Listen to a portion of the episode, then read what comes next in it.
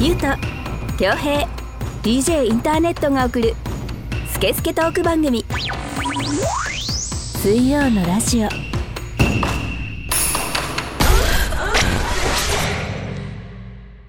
2月23日水曜のラジオナンバー60始めていきたいと思います DJ インターネットですこの番組はネットラジオの特性を生かしリスナーさんからのメッセージをもとに3人のおじさんが好き勝手に調理するスケスケトーク番組です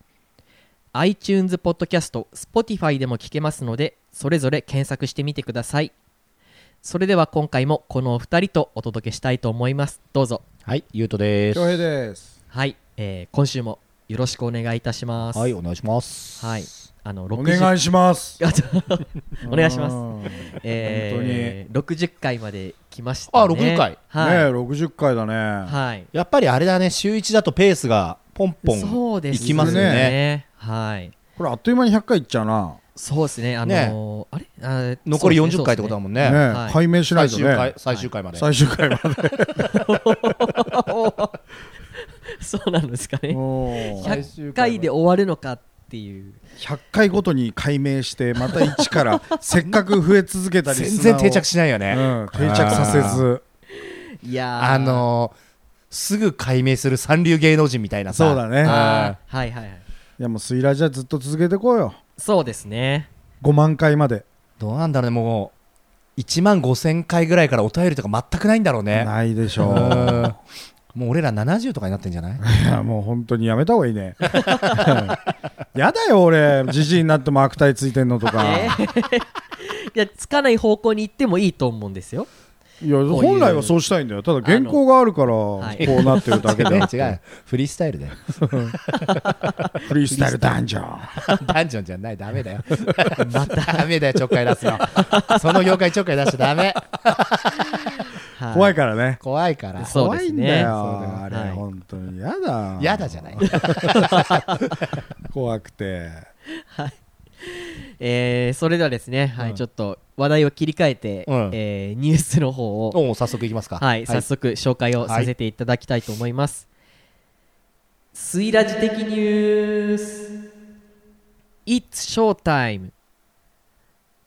ラジオ大阪は昨年の9月26日の深夜24時から「It's Showtime 秋の感謝祭」を放送しましたこの番組は毎週木曜夜に放送中の番組「It's Showtime の特別番組です「It's Showtime は少年隊のファンの有志が現在は入手困難な廃盤限定版音源をファンのみんなで分かち合いたいという思いでファンから出資を募り番組枠を買い取って放送している番組です当初は全4回を予定していましたがファンのためのツボを抑えた番組内容が SNS で話題となり賛同出資の申し出が絶えず放送を継続さらには今回の特番「秋の感謝祭」を放送するに至りました今回の特番に向けリクエストメッセージを募集したところ全国から1300通を超えるメールがあり少年隊のメンバー植草克秀さん本人からも応援メッセージや当時の思い出ファンの皆様への感謝のメッセージが届きましたファンが立ち上げた番組を通しアーティストと言葉を交わすことができるそんなラジオの新しいコミュニケーションの形がこの番組では実現します特番は深夜放送にもかかわらずオンエア中は Twitter 上に愛のあるツイートがあふれ番組をナビゲートする藤川アナウンサーのアカウントにも多数の反応が寄せられるなど同じ番組を聞いてみんなで夜更かしをしたそんな思い出深い秋の夜となりました「It's Showtime」は現在も毎週木曜日に放送を継続していますというニュースですへえ。知ってた 知ってたこのま ま。へーごめんごめんごめん。えまあ知らないよねああいやじ実はちょっとこれは結構まあラジオ好きうん。の間ではあのすごく盛り上がった話題になった話だったんですようんうんうんうんはいまあいつショー「イッツショータイム」あの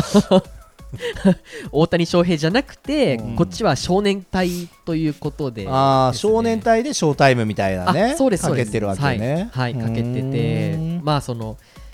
意外にあのお金が集まればラジオ番組自体まあ枠を買い取れるっていうことがそういう話につなげたかったの結構、まあそうあのだよねそういうことだよねそう分かってしまったんですねじゃあ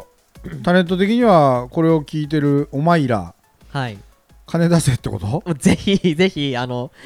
出してもらえたら嬉しいですけど、うんはいあの知ってるか千葉だとあのジャガーさんってあのアーティストの人あーそうですそうがですそうです千葉テレビで自分で枠買って放放送やってたもんねしてたんずっとねですよねああの5分間買い取って番組をねやってたんですよね、お金だね結局ってことだ よなうんそうでしょ、まああとはまあツイッターでもだいぶ盛り上がってて、うんうんわあすごいすごいって思いながら僕はあの去年の9月 は見てましたけどどんぐらいなんだろうねこう金額ってねちょっと想像パッとつかないなそうですねんこれはテレビでしょこれラジオあラジオあラジオかラジオです、まあ仮にじゃあ30分番組だったとしようまあ深夜でもいいやはい、そのベイ FM でもナックファイブでもインターでもまあこの辺のはいはいはいはでいももうちょっとあれか地方の方が安いかそそうですねねやっぱりうちコネクションあんのどこだ僕が うちのラジオだと岡岡山かなんだどこだえーっ とし島根島根島根か島根島根はもういけるでしょ島根一人500円ぐらいもらえればリスナーかうんなん とか、らうんはいけちゃうでしょいけんのかなでもまあちょっと実際のこう値段とかを聞いてみたいですよねねえちょっとあれだね まあまあラジオだと違うけど地上波的なこうはいは方いに一回ぐらいちょっとねそうです行っねてみたでいねもなんか制限つけられちゃうんじゃないのもうこういうことは絶対言っちゃダメだよみたいな やっぱりあの放送禁止用語は多分あるでしょうねでもこれぐらいなら多分ラジオ大丈夫だと思うんだよ今ぐらいならああーの俺自信ねえよそうかでその毒舌封じられちゃったらまあまあちょっとおかしくなことになっちゃってねおーあ向いてねえわ台やっ本ぱなんだけどさ向いてねえわ 絵頭みたいなもんかーあーまあ実はあの水曜のラジオを一番最初に始めるときにあの番組企画会議をやったのはちょっと記憶にあると思うんですけどさすがの俺でもねはい、うんあると思うんですけどやったやったまあう、んその時のゴール地点としてはい定めていたのが、まあ、あのラジオ局で一枠借りて番組「水ラジオ」やれたらいいなっていうのが一個のゴールだったんですよ、ねとして定めていたので金曜日に水ラジやりたいっつってねそうですそうですそうですじゃないよ 本当かよ そんなこと言った言ってたんですよ、おーなんでまあちょっとあのー実際にあのー聞いてもらうその放送局の人にうんっていうのもあのやれたらいいですよねほらちょっと売りゆ込くもゆうくは売り込もはい怒られるぞ多分なめてんのかよお前っつってでもなんかこう聞いてくれる人がいる実績はあるわけじゃないですか、まあゼロじゃないねゼロじゃないうんので、 15ぐらいになったんでしょそうなんですよ一放送につきはい、これはねすごいよはい素人が 誰からもお願いされず始めた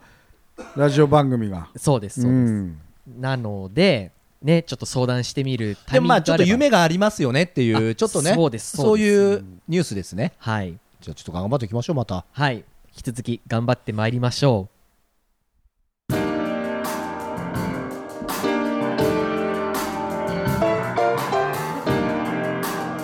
スケスケトーク番組水曜のラジオ私は DJ ジン全国を飛び回るキングオブステージの DJ 今日のステージはここかうわあ足を痛めてしまったああれは大日向整骨院こんな時にも迅速に来てくれるのかうヘリでお迎えには行きませんがあなたのトラブルに迅速対応0120-89-8214早く初石さすがだぜ大日向整骨院水曜のラジオこの番組はリスナーさんからのメッセージを全国から大募集中ですインスタグラムツイッターで「ハッシュタグ水曜のラジオ」と検索し公式ホームページ内のメールフォームからお送りください SNS のダイレクトメールからお送りいただいても OK ですということで、えーまた今週もメール一通紹介させていあらいよいかっでたすね。ただきます、ありがとうございますありがとうございはます。えーでは読んでいきたいと思いますはいラジオネームパラギン年齢40歳男性東京都にお住まいの方のモヤモヤしたことですはい、いつもありがとうございます。あパりがとうごラざギいンますさん、知ってるよ。何度もメールを送ってねくださってる方ですよねはいでは読んでいきたいと思いますゆうとさん恭平さんインターネットさん寒さが続きますが皆さんはお元気でしょうかさて以前からインターネットさんも大プッシュしていた昨今のサウナブームによってサウナが激混みですコロナ禍もあり人数制限があってサウナの外に並ぶのは寒いので内風呂に入りながら人の出入りを確認しつつさりげなくサウナに入るというシステムやっとサウナに入れて10分ほど汗が噴き出して頭がぼーっとなっていたらお待ちかねの水風呂へしかしですよサウナも人気とあれば水風呂も同様横にある小さな水風呂にはハゲ散らかしたじじいたちがまるで生まれたての用水で濡れた子犬たちのようにデレッと戯れるようにして水風呂に入っているのです悔しいですが水風呂は諦め内湯にあるバナジウム風呂という35度ぐらいのぬるま湯の温泉に入って体の熱を冷ましていました何人かサウナに入っていた人たちも同じことをしていたのは分かりましたまあみんな似たような行動をしますよね前置きが長くなりましたがここから本題少し怖い話になりますバナジウム風呂の横には高濃度炭酸風呂という風呂がありそこのへりに小柄の白髪のじいさん75歳ぐらいが足湯のようにして入っていましたしかし気になったのは股を大きく開いてだらしなく伸びた巾着袋 AKA キャン玉袋をお湯にひたひたとつけているではありませんかそして肝心の竿は垂れ下がり竿先は時に湯に浸かり時に湯から出るといった成り行き任せのスタイルうわ嫌なもん見たなと目を背けると同じバナジウム風呂に入っていた他の人もちょっと苦い顔をして目を背けているのが分かりました再びまたサウナに入ってこれまたびっくりしばらくするとさっきの小柄の白髪のじいさんがギンギンにそそり立つそれをあたかも自慢するかのように入ってきました嘘だろ。 嘘。進まねえよそっから先。白髪のじいさんの真っ赤にそそり立つそれは気持ち悪いというかもはや恐怖ですサウナで頭が朦朧とする中あれは高濃度炭酸風呂の効果なのだろうかなんてことが頭をよぎりますそして再びサウナを出てバナジウム風呂に入ってまたまたびっくり今度は3人のじじいが仲良く会話をしながら高濃度炭酸風呂で足湯ではなくキャン玉湯をしているではないですか仲間なのかそれとも流行ってるのか真相は分かりませんその日はなんだか疲れてたのかあれは幻だったのかもしかするとあの白髪のじいさんはスノーモンキーだったとか全然整うはずもなくもやっとしながら帰路に向かいました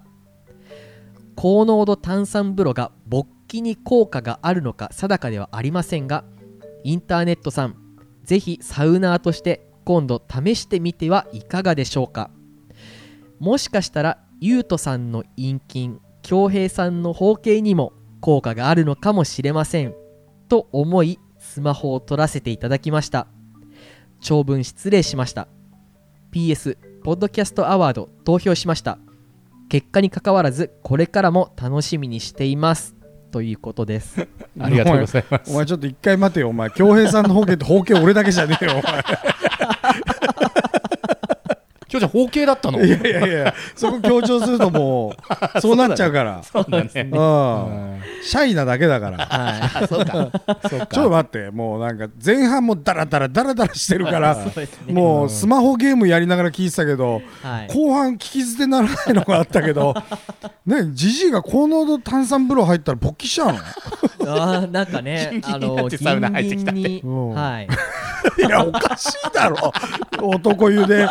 ギンギンのやつ、俺一人も見たことねえよ。そうですね何なんだよ。で、ジジイとかってさ、なんかはい目に浮かぶわけよ。はいもうだらしない体でさ、あそうで、何にも気にしないわけじゃん、そういうの。はいだけど、ギンギンなんで しょ。そうです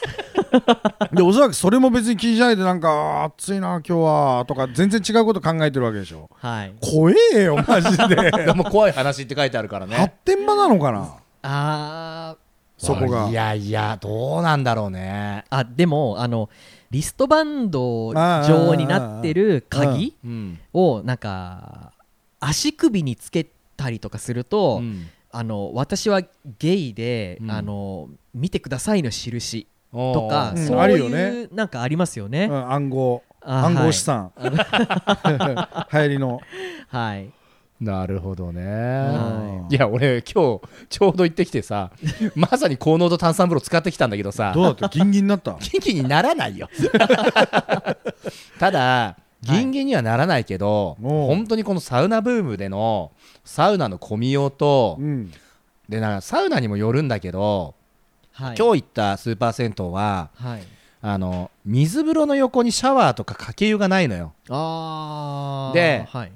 だから結構ジジイどもがそのまんま、まあ、かけるやつもいるけどあーでもジジイとかさはいあのもう水風呂入ったら頭まで入ってさでブルブルブルブルみたいな顔洗あーってさはいやるよはいはうね。わーみたいなのやるじゃんやるやるやる。なんとか汁じゃねえかよみたいな俺もうこれ京ちゃん見たらもう引くだろうなって思うぐらいさ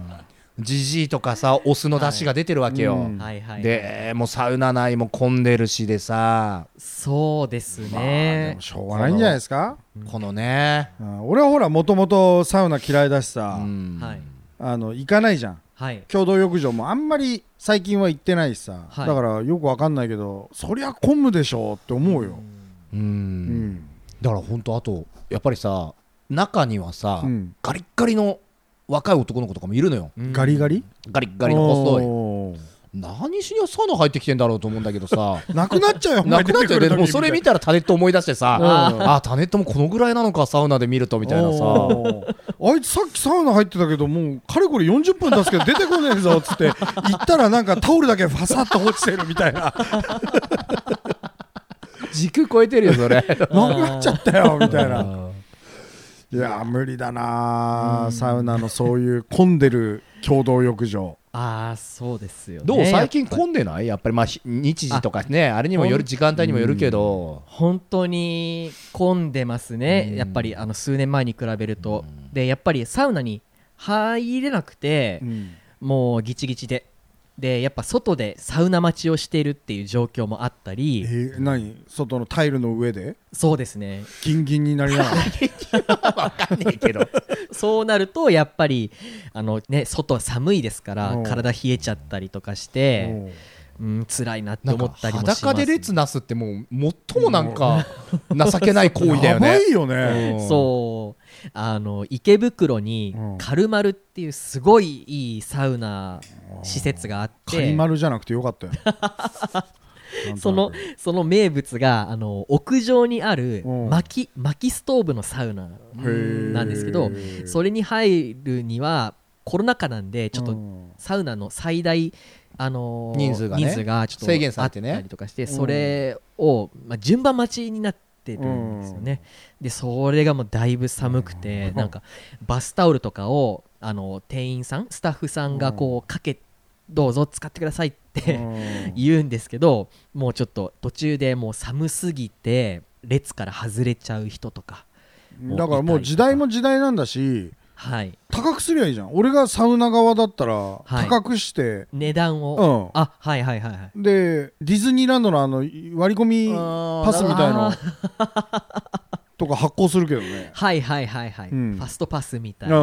んはいサウナパスみたいあな みんなにとっていいよそれはいで一人何分までとか決めちゃうとさはい人によってはあるんでしょ、ん長く入って整いたいとかあさとお前何分超えてんじゃねえかみたいなとかそう話いうにもなっちゃうしねあれが増えるじゃん、うんだからもう予約制にしてさそうですねそこまでちょっとちゃんと管理してくれるとこちらもすごくありがたいですねねだってどうせ待つんだからはいどうせね屋上とかそういうとこで待たなきゃいけないんだったらそうですねもう並ぶ前にさ会員制っていうか、うんそういうのにしちゃって、はいやりゃいいじゃんはい 考えろよそうですね もう池袋のすごい人気のサウナなんですでよもそのうちサウナがメインのとことかも出てきそうじゃないなんかはいそうです湯船よりもサウナがメイそン、うだねサウナがでかくてさ、うんうんでなんか水風呂が何種類かあってとかさ、はいそういうのが出てきそうだよねそうまさにあのカルマルはそういうところああなるほどね、はいすぐそういそっうかのやるよブとりームで、うん とりあえずもうなんか結局なんか2回に1回か3回に1回はチンコの話になんだよな、であの高濃度炭酸風呂うんっ、ていうのはあの血管を広くする血管を広げるうん作用があるんですって、つまりり効果あんじゃね えかよ勃起に普通に立っちゃってんじゃねえかじいさんもうねえ食らっちゃってんじゃねえかよだけど別にこんなもんじゃきーって言いながらギンギンにして歩いてるわけでしょじいさんが裸で、はいなんならタオル引っ掛けちゃったりとかしてだ嬉しいんじゃない75ぐらい でギンギンにいなっやそうでたしらょさ上向いてるわみたいになっなそうですね、てで結果何を言いたかったんだっけこのお便 り恐は怖でしたって話だよああいやね恐怖だよ75のじじいがサウナにギンギンで入ってきたってでいう金玉つけたりあーそうだねキャン玉夕日やってさ結構あれですよねあのー勃起しちゃダメだぞ勃起しちゃダメだぞここはあの公共の場だからっていうのを思い込めば思い込むほどなんか立ってくるみたいなそういうのってなんかありませんスケスケトーク番組水曜のラジオ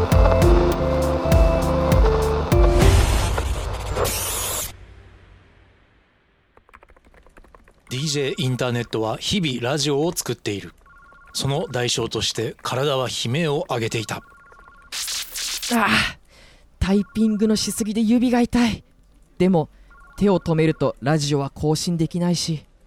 そんな人にも大日向整骨院は丁寧親切に向き合います。ぜひ大日向整骨院にご相談ください。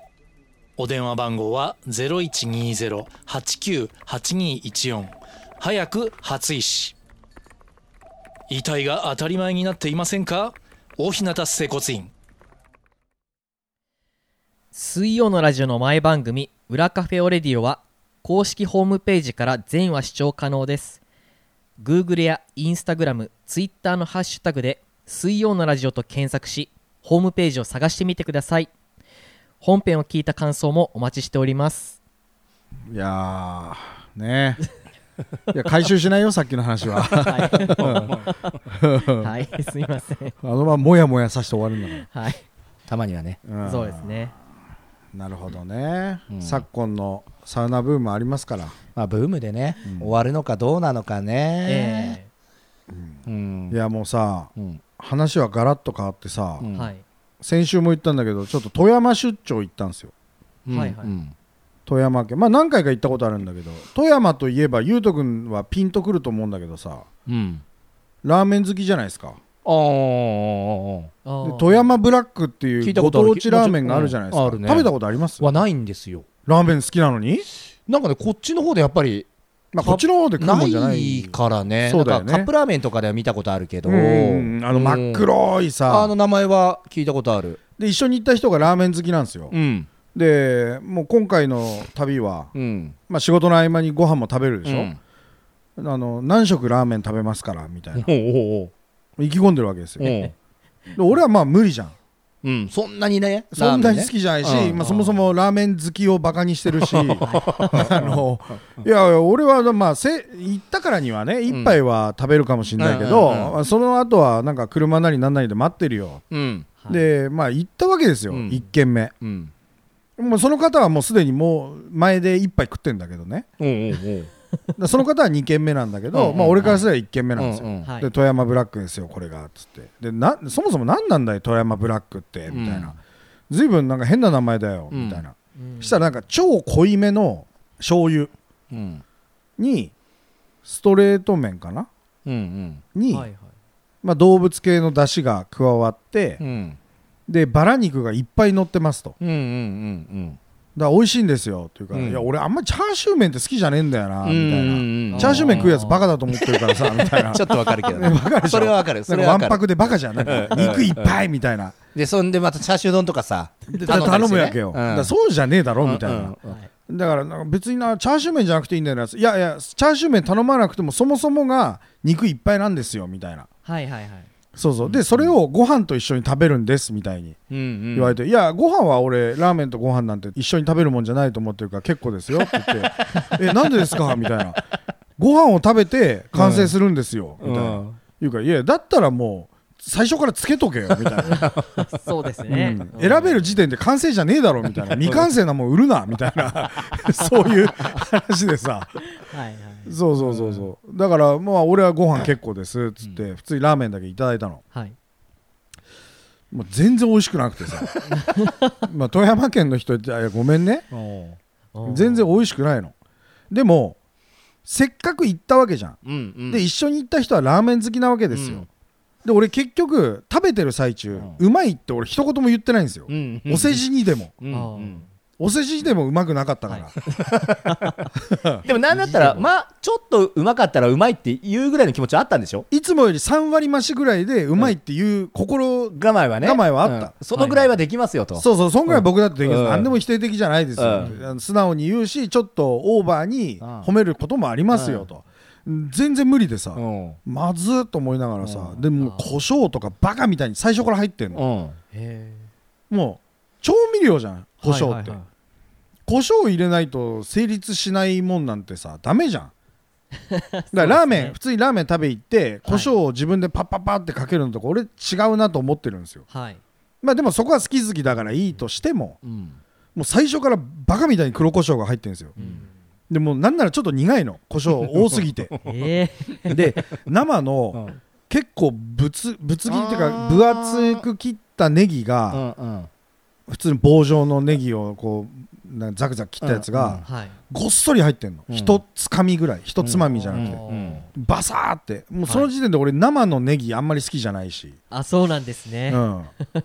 うん、どっちかというとネギ抜きでって言いたいぐらいなぐらいあんまり好きじゃないんですよ、はいはい何なんか今ねだこりゃみたいなそうちょっと画像見ながらだけど、うんそうだねやっぱ真っ黒だしうんまあ肉いっぱい乗ってて、そう肉のって店にもよるんだけどネギちょっと厚めに切ってる画像が多いねやっぱねちょっとこそう、うんだから雑なんですよ、うんだから田舎くせえのす ごいなんか全部あよかったドサドサみうたいなうんうんであの醤油のさ、うんしょっぱさ、うんまあちょしょっぱめですよもちろん、うんそんな黒いんだから、うんうんでなんかその動物系なんだか魚介なんだかの出汁がって言ってる割にはうんうまみが少ないんですよ、うんうんはいとにかくで行ったお店が悪いんじゃないのと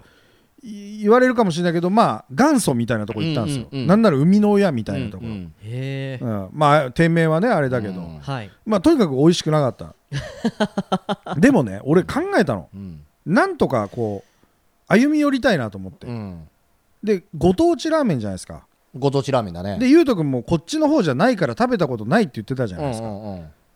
んうんおそらくラーメンって一言で言っても、うんなんかほらなんかいろんなラーメンあるじゃないですかあ,、ねうあの千葉の竹岡式とかね竹岡式とか、うんご当地ラーメンとされるものあるあるあるもあう手を変え品を変えその土地であるね生まれて変化をしてったものじゃないです白河か、ラーメンとかさそうそうそうそう北方ラーメンとかもそうだしねで思ったんですよ要はさ富山って厳しい冬が厳しうんい地域じゃないですか、うんはいはいでやっぱ寒いところって塩分が多いんですよ何でもかんでも。うんこあうー数年前だったら、あの長野県がさ野沢菜食いすぎて死亡率のナンバーワンみたいなで野沢菜もほら保存食じゃないですかやっぱ冬の厳しい生鮮食品がああんまり食べれないからら加工品とかをああそう塩分強めにして加工品とかを食べるわけじゃないですかうん保存食としてはいしたらいっぱい死んじゃったみたいなあそうなんそうですねでも今が長野も頑張ってはいなんか長寿うんなんかベストワンツーぐらいに入ってるんですよはいだから北国って基本的に味濃いんですようーんでましてや富山なんてさ何もないでしょ多分なんか漁 しかだってお隣にはもう加賀百万石があるわけですよ金沢とかね、うんまあ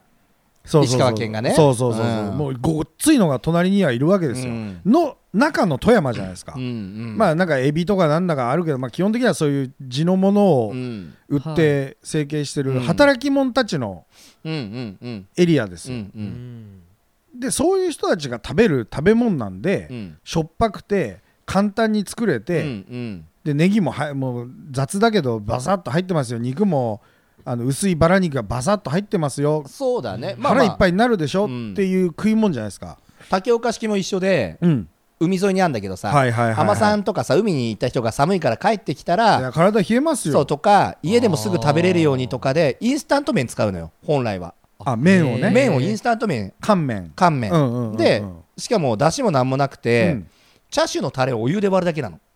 だ要はチャーシュー作ればそう竹岡式ラーメンはできますよってことでしょそうそうそうでもうすぐ食えるよ、うんでなんだったらどこの家庭でもできるよ、うんみたいなところから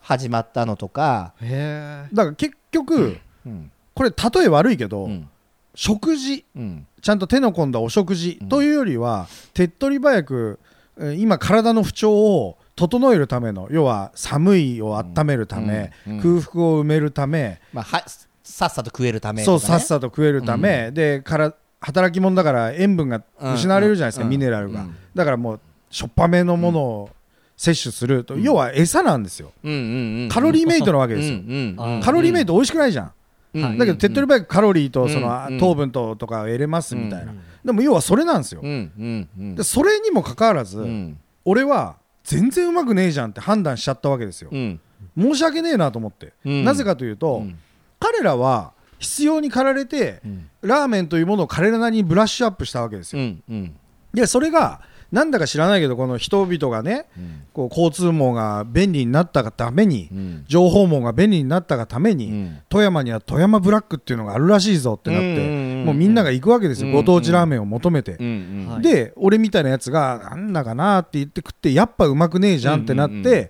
俺が嫌なやつだとしたらなんかどっかのコメント欄に「富山ブラック全然うまくねえよ」とかって書くわけですよ、うんそしたらなんか悪いじゃんあの人たちはさ「富山ブラック美味しいでしょ」って言ってないもんあ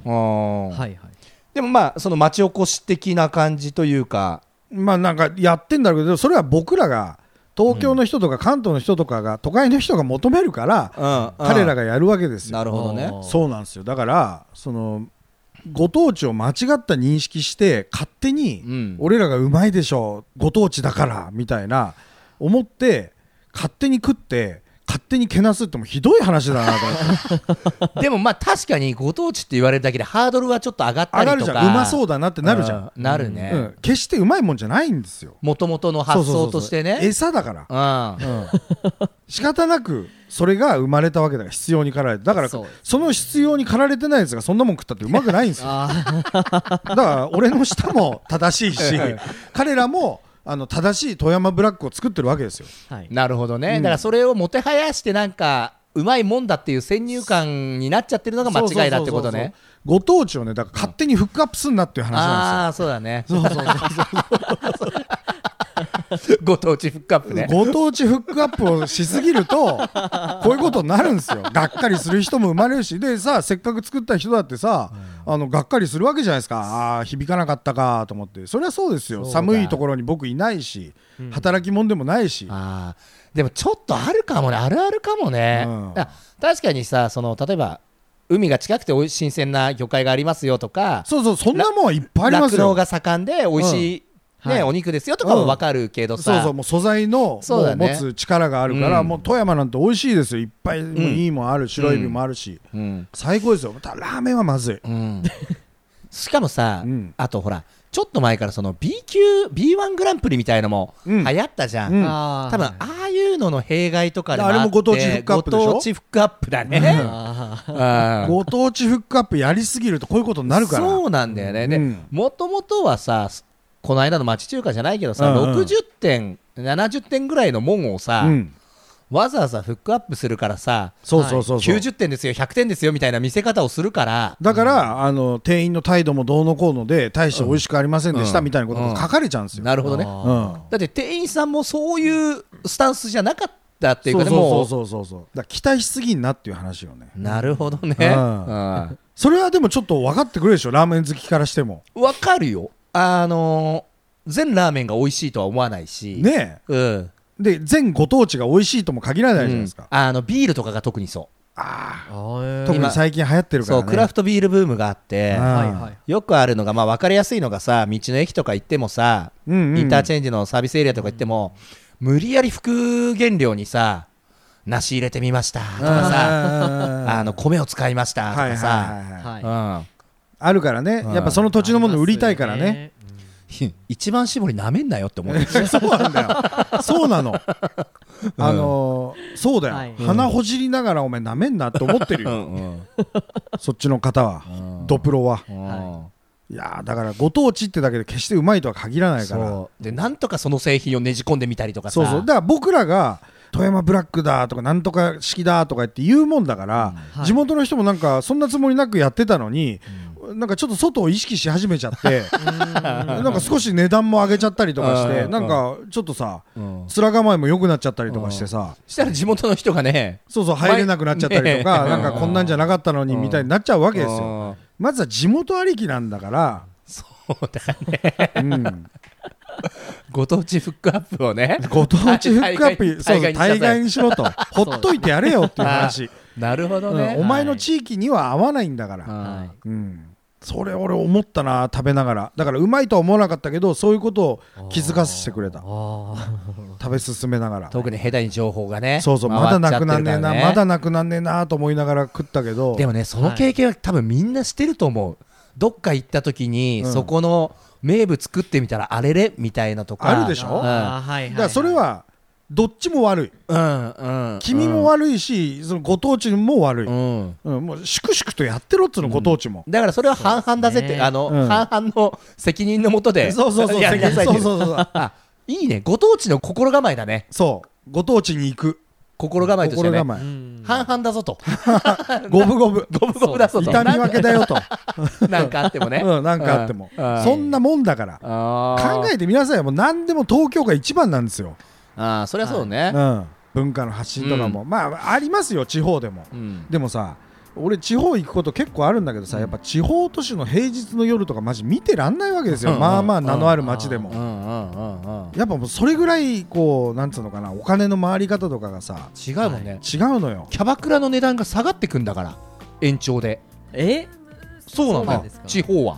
延長すると、うんよく延長してくださいました、うんちょっと引いときますわってなるんだそうだから最初へ一ー最初1時間5000円だったら次の1時間4000円で次の1時間3000円なんでうん人がいないからそこをどんだけ伸ばすかなのよあー、はい長く行ってもらうかっていうこっちはそうこっちはさ次へ1時間を安く最初して次で上げてちゃんとそこで金取るみたいなあーやっぱ違うんだよねお金の使い方がやっぱそうだからそのさ、うんキャバクラのシステムだとそうじゃんその土地にあったシステムが生まれるわけでうすよ、んうん何でも、うんそれはもう食に限らずうんあの方言だってそうじゃないですかうん東北の方とかあんまり口開けないで済むようにうんうんボソボソっと喋うるん方言が生まれた、それと一緒なんですよはいはいはいはいはいそれをね改めて42歳にして気づいたね富山ブラックがまずかったから、でもちょっとさいやそっからうん、意外と出てきてる問題根深かったりそのするかもねそういろんな問題が実はそうそうそうそうあると思うのよあんだよねあると思うのね地方の悩みもあればあるあるいやいっぱいあると思いますよ、ねこっちから行く時のね、うんなんかその不満もあれば出張族から何とかして金取ってやろうっていう地方のそういうのもあるわけじゃん、東京マネーを関東マネーを、うん、だから分かるとあの富山ブラックをこうバーンと前面に押し出したいのは分かるけどもうちょっとフォントちっちゃくていいんじゃないかなとな思うるほよど、ね うんあの文句言ってみてちょっと考えてみたら意外とこう理由があったと理いう由があねったという、はいはいなるほどそういうのに気づいたね富たま山に出は張ためになるよといううんそうですね文句もそうそうそうそうそうそうそうそう伊達に文句言いまくってるわけじゃねえそぞうそうちとゃんと考えてんのよたまにあるんだぞうんと、あるあるのこれ気づいたことうんだから別に富山の人は全然悪くないうん富山ブラックも悪くないうんそうですねなんか久々にあの、うんいい強兵節が入ってあー出ました出ましたねでも分かるなうん説得力のある、うんはいそうだよ、うんこれだからこう文だ句ばっか言ってないんですよそうそうはいでも本当はたただマジいなだけだったんだけどね俺にはね、はいで俺には合わなかったそうそうそうそうお店混んでましたかそうら、ですねあのどこのお店もやっぱり、へーそううなんんですね、騙されちゃってみんな 俺もあの漁港で食った海鮮丼クソまずかった時あるからねそうでしょ でもさあー漁港で海鮮丼まずいってどうやったらまずく作れんだって思うぐらいなさ、はいはいはいは悪くよねそうだからみんななうすうす気づいてんですよ、うんうんうんうんなんか千葉の漁港行ってとか茨城の漁港行ってとかさこの辺だとさでもなんか大したことねえよなみでたいもな行ったからには美味しくなきゃねっていうさそうそうそうそうそうそうそのいねわかりますねバイアスかかってそういうもんなさんですよもうんえーそれではですねあの今週はこの時間この辺りで、えー締めさせたい締めさせていただきたいと思いま落ちす着けはい、えーエンディングテーマはロースケイフューチャリング清瀬シティのラブイズサイエンスフィクションでした iTunes ストアや Spotify で聞けますのでよかったらチェックしてみてくださいそれではまた来週の水曜にお会いいたしましょうお相手は DJ インターネットとうゆうとと恭平でお送りしましたはいありがとうございました